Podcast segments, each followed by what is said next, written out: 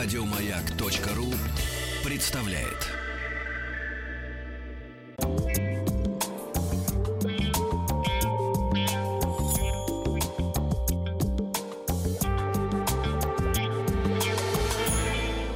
Сладкая жизнь. Нет, не слипнется.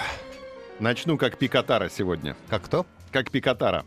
Ну, ну, ты же Японию любишь? Люблю. Ну, это чувак, который пел песню-то. У меня есть ручка, у меня есть э, яблоко. А теперь яблочная ручка. Оп, соединяем. А если мы возьмем мед и хлеб, то соединим их и получим медовый хлеб или ковришку, ковришка, о которой сегодня пойдет речь в сладкой жизни.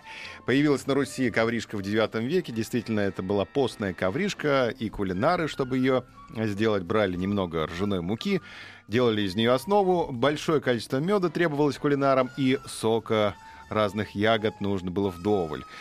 Прошло много веков, и в тесто стали добавлять пряности, которые привезли из-за рубежа. Корицу, ванилин в большом количестве клали в основу медовой ковришки, и так мы получили постепенно пряник.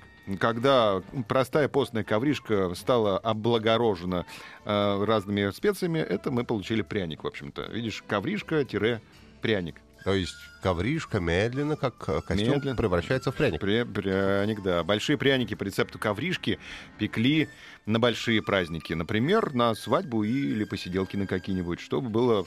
То чем занять рот? Всегда по качеству выпечки можно было определить, что за праздник. Естественно. Прощается невеста со свободной девичьей жизнью. Что делать? Ешь ковришку, угощай подружек ковришкой. Нужно было наесться досыта перед свадьбой медовой ковришкой, потому что замужем будет не до коврижек уже. Не сладкая будет жизнь, да? Не сладкая будет жизнь замужем, да. И вообще тогда существовало поверье о возможности приворожить суженого, которого удастся накормить этим лакомством, который ты стянул со свадебного стола. Вот ты идешь на свадьбу угу. и тащишь коврижку. Тащу. Да, а потом угощаешь какую-нибудь девчонку. Все, она твоя жена. Ничего себе. Запомни это, пригодится. Надо быть осторожным. А если у меня уже есть жена, что мне делать со второй? Будет две жены. Две жены я не покормлю. Да, понятно.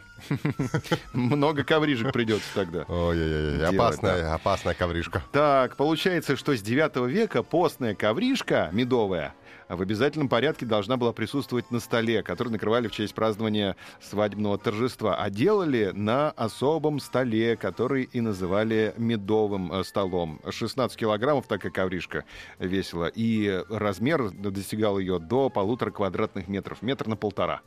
Метр на полтора. Представь, вот такой шестнадцать килограммов. То есть это очень плотное тесто. Плотная ковришка. Да, которым кормили, этим пряником, ну, ковришкой кормили всех, кто пришел на свадьбу. Использовался в момент подготовки к отмечанию разных праздников рецепт этой постной ковришки, а со временем этот вкусный десерт стали готовить и для организации повседневных чаепитий. Уже и свадьбы не надо было ждать, а достаточно было просто заварить чай. Приходи на чай ковришкой угощу. Да, снять сапог, раздуть самовар, и все, и, пожалуйста, сапожный чай с ковришкой. Если ты добавишь в ковришку мелкодробленых орехов, сушеных ананасов, кураги или чернослива, тогда это будет вообще не ковришка, царская ковришка. Ковришка с вареньем. Это очень сытно, аппетитно и ароматно.